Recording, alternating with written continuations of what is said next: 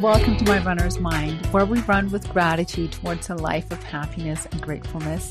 I'm your host, Stine Turgeon, and I believe that as runners, we're uniquely positioned to choose gratitude over negativity. Running itself is so badass, and each run offers multiple opportunities to turn a potentially negative thought or feeling into a positive one. Tune in as I'll share behind the scenes of what goes into my 12 week program, My Runner's Mind which is mindset and spiritual coaching for women runners who know that they're ready to shift away from the shoulds and oughts in their running routine and replace them with want and desire to live a happier and more balanced life. Are you ready? Let's go! Hi, friends, runners. Maybe you're dreaming about becoming a runner. Maybe you ask yourself if you're really a runner. Welcome to episode two. I'm so glad you're here. Hey, I have a quote that I want to share with you, which will be a great segue into what we're talking about today.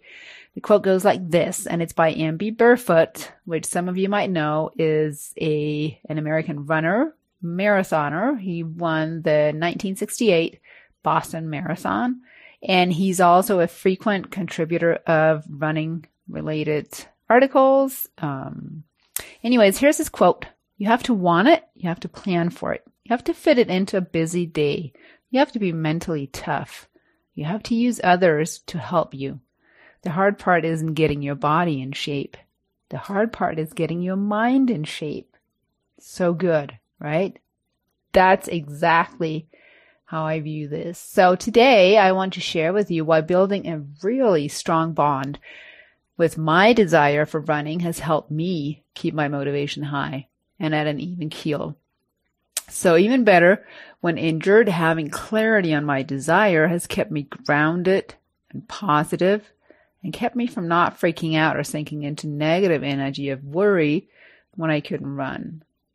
You all know those posts that we see in the running groups on Facebook and whatnot where people are freaking out when they can't run. And I, I get it. I have compassion for these people, right? I get it. It's just not a great place to be in. I started running about the same time that I started personal development. And in personal development, I was coached to create my purpose.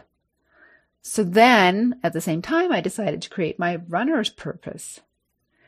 And I got clear on my reason for running. And I want to point out something here before I go on. I did not dig deep and find all the negative reasons for why I ought to run should run.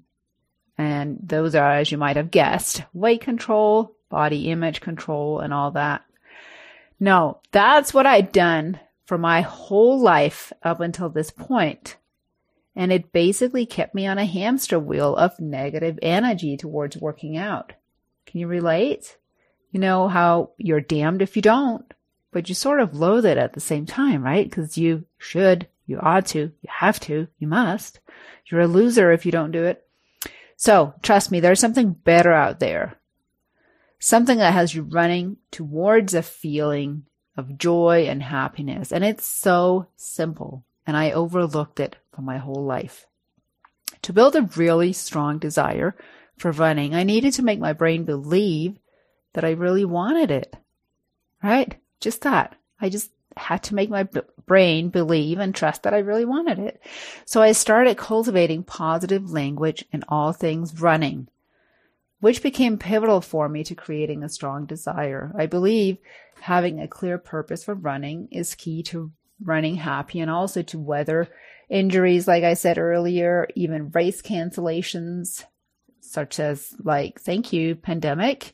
Um, and so that's having a, a runner's purpose will help you handle these things gracefully.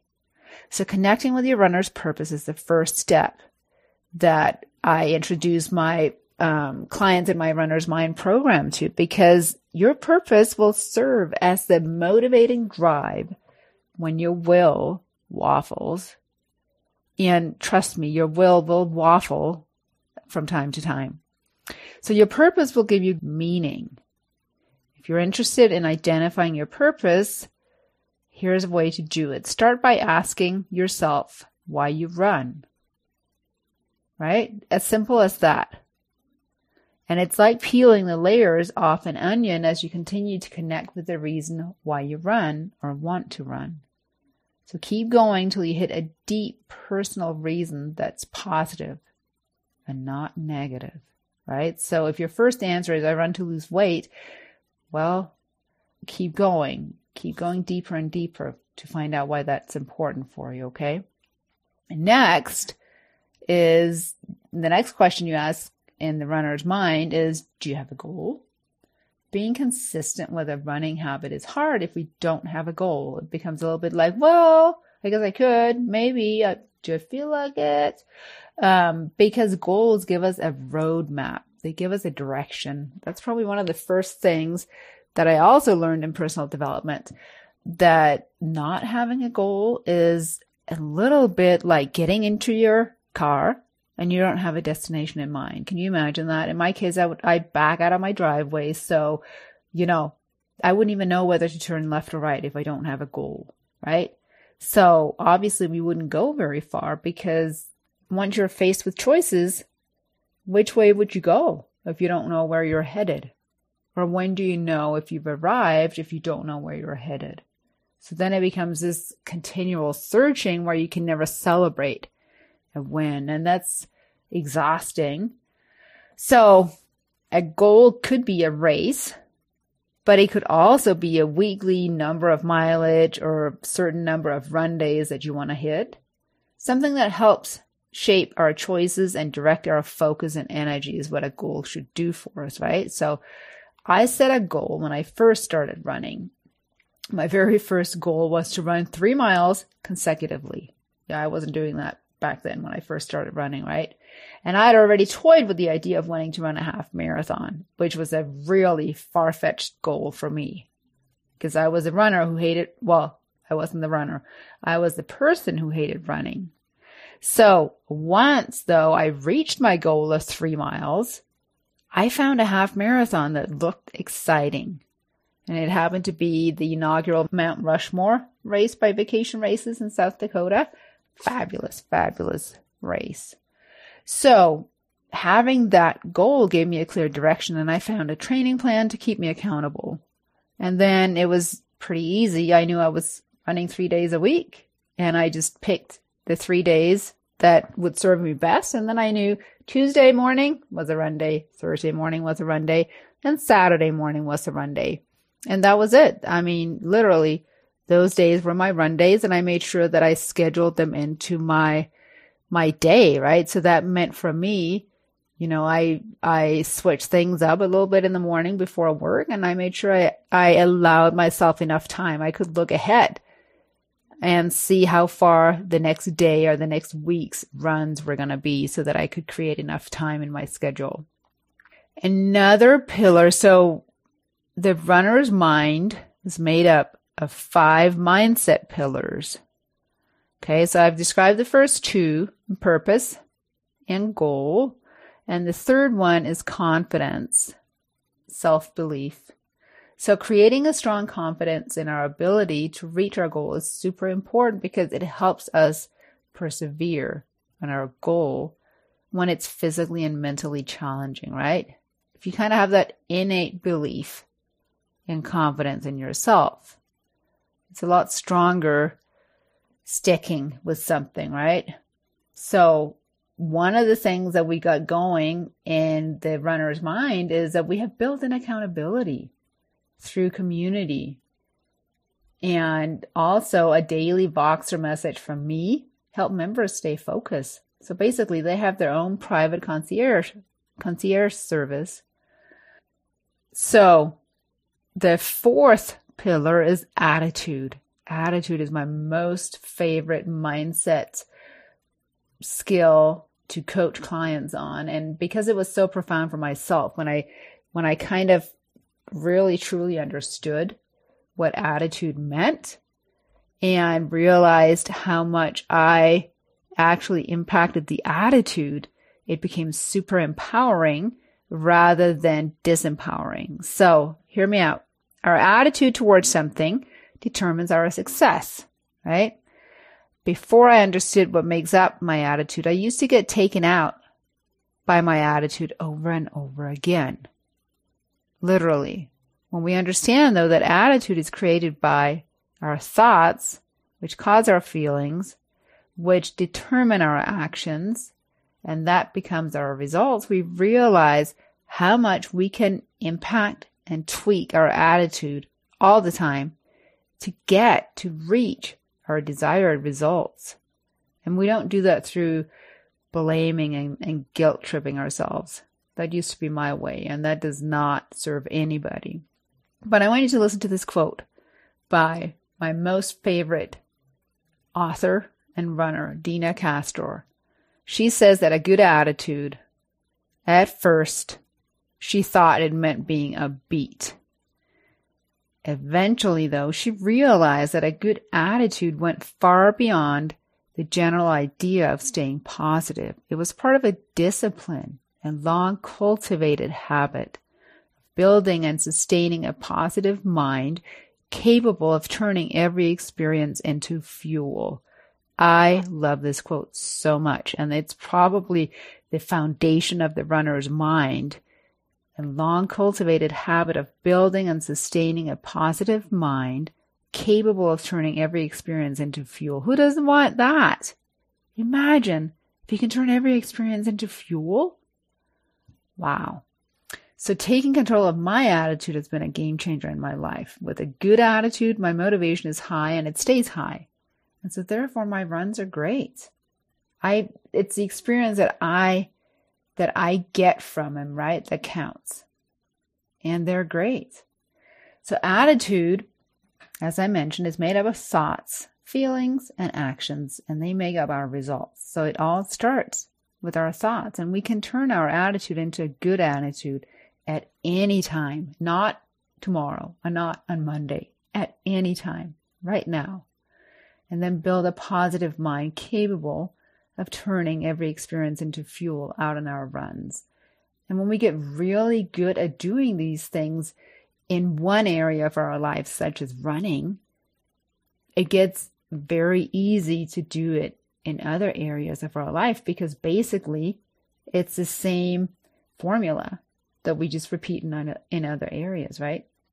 So my belief was that I used to think that things happen to me, right? All these circumstances happen to me. And also, I didn't want to just pretend that I was okay. Mm-hmm, yeah, positive mindset. Sure. Yeah, everything's great, great, great. If I wasn't okay with it. But I realized it was more about how I decide to think of things that happen to me uh, rather than immediately just going to the feeling part of it, right? And it's made it more exciting for me to look for the silver lining in things, or even just be accepting of when something negative happens and accept it for what it is. Such a powerful tool. The last pillar is what we call keystone habits. So these habits are your super habits, really, because they have far reaching impact on your life beyond the actual habit itself. If you're not familiar with the term, real quick, a keystone habit is a habit that kind of has a domino effect or a cascading effect into your life. So common keystone habits that we hear about all the time, for instance, are getting more sleep because getting more sleep in addition to that immediate benefit of feeling more rested, getting more sleep will also lead to then being more productive, possibly also being more healthy mentally and physically and socially, emotionally, benefits beyond feeling less tired because it's a keystone habit. Another one is exercise. We know that yes, we derive an immediate benefit from exercising, which could be a physical benefit. But the keystone habit of that also can be that, well, people might end up eating more healthfully, being happier, just things that are not, you know, the direct benefit as you would expect it to be, but that actually go in and impact other areas also. So these are super interesting habits and in, in choosing them intentionally and deliberately for what they can add to your life. So it makes sense to create habits in your life that are positive all around and help in creating a positive life for you then. So mindfulness activities are at the top of this list. And so in addition to those five mindset pillars, we use three mindfulness activities in the runner's mind because of how they positively impact our life. These activities are daily gratitude, and you get guided through this if you're unfamiliar with it. That's what's so awesome in this in this program. And breath work, and you get guided through this also. And visualization, which is also an, an incredible, powerful mindfulness tool. So the these are all habits that we establish and we maintain during the 12 weeks of the program. And they just add and enrich your life beyond, I almost want to say recognition, but it's so incredibly powerful how they improve your life. So there you have it. The five pillars and the three mindfulness tools that we use in my runner's mind. I thought I'd share them with you and how you can get more of it in your own life. All right. I hope you've enjoyed the episode and see you for episode three. So, if running is our practice ground and we can turn every experience into fuel, then we can transfer it to the rest of our life and positively impact our whole world just one run at a time.